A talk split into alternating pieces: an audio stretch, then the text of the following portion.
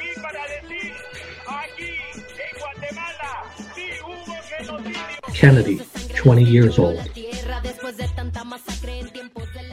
In Guatemala, there was a civil war. An uncle of mine was killed after 1983, and my grandfather fled to Mexico for a while. The war ended, but the violence in the country never ended. Many weapons from the armed conflict were left there. And since there is no work, many young people make bad decisions. They steal or sell drugs to make some money. In Guatemala, violence reigns and attacks young people the most. There are many criminal groups made up of young people. One well known group, the Barrio 18, threatens young people to join them. If you refuse, they may kill you. Another group is called Los Quichelenses because they are from the Quiche department, but they are robbing gas stations and all that in different parts of the country. I am from a village in San Miguel, Ixtahuacan, a municipality in the department of San Marcos. We are indigenous Mayans. We speak Spanish with Ladino people, but in my house we speak Mam. It is the language I speak the most. In my village, you can study up to the sixth grade. There is also a high school, but you need to work hard to pay the tuition. Those who can study, those who cannot marry and look for work. But there's not so much work. Before, there were only limited public services, but at some point, a priest from Belgium came and helped us a lot. Today, we have clean water, but we have no electricity. The municipal government gives little support. What it does is go to the village and steal. To get to a hospital, you need to go to the department's capital. You go with the hope that you will be cured, but there is not much medicine. If everyone raises their voice to complain, the government orders the murder of our community leaders. There was a CICIG that investigated criminals and uncovered acts of corruption. It arrested several mayors, but the government wanted to remove the commission from the country. It is no longer operating. Before, there was hardly anything to eat, but there was a little more tranquility in the municipality. When I came home from school, I would graze my grandmother's cows and burn wood. But in 2005, a gold mine opened and brought a lot of violence with it. The government set up the Marlin mine without consulting us. The bad thing is that the gold mine polluted the river, but we used the river for our animals. Many cows died, many sheep, many horses. It was very sad for our families because our livelihood depends on the river. When the mine opened, people disagreed. There were many strikes and many community leaders died. The government callously ordered them to be kidnapped and murdered. They were dumped in the woods, where, days later, their bodies were found. My father was a community leader. He is gone.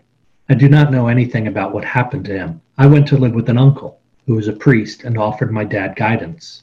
My uncle had influence, but he was poisoned. It hurt a lot, what they did to him. Unfortunately, justice was not done because the Attorney General never investigated it. Since my uncle had received threats, when he died, I decided to leave the Department of San Marcos and go work in the capital city. Sometime later, my grandfather died. He had also been a community leader and insisted that the mayor help the people in my village. But the government did not like that the people were rising up to ask for help. They killed him. At that moment, I started planning to go to the United States because I was traumatized. I felt bad. I was working in a maquila in Guatemala City. I would send my mom some money, but keep the rest in a bank account. In the capital city, there is a bit of work, but you cannot walk on the streets in peace. I was assaulted four times, and once I was kidnapped. I rented a room in a hotel and just went to work. I started at 8 in the morning and left at 4:30 in the afternoon. That day, a Sunday, was my day off. When I got out of my hostel, a dark car pulled up and I was grabbed in the kidnapping. They threatened me with pistols and told me to get in the car. I was scared and thought my time had come. They took me to a place far from the capital city, and there they took my money, my phone, my clothes, my shoes, everything. Then they left me lying on the street. There are smugglers that charge a lot of money, but on Facebook I found a friend who told me he was a coyote and could help take me to the United States. I only had 10,000 quetzals, but he took me in a group with other Guatemalans and people from El Salvador. Some buses came for us, and we went to the border with Mexico. There we took boats to cross the river. Then we were taken to a forest where we bathed and had dinner. They gave us passwords and formed us into groups. We continued to travel by bus.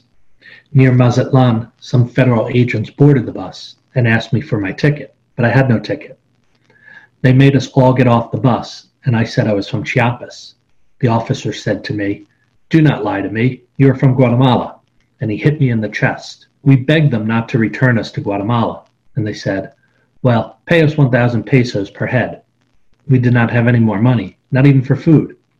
But I still had 200 pesos, and another lady gave them 100 pesos, and with that they let us go.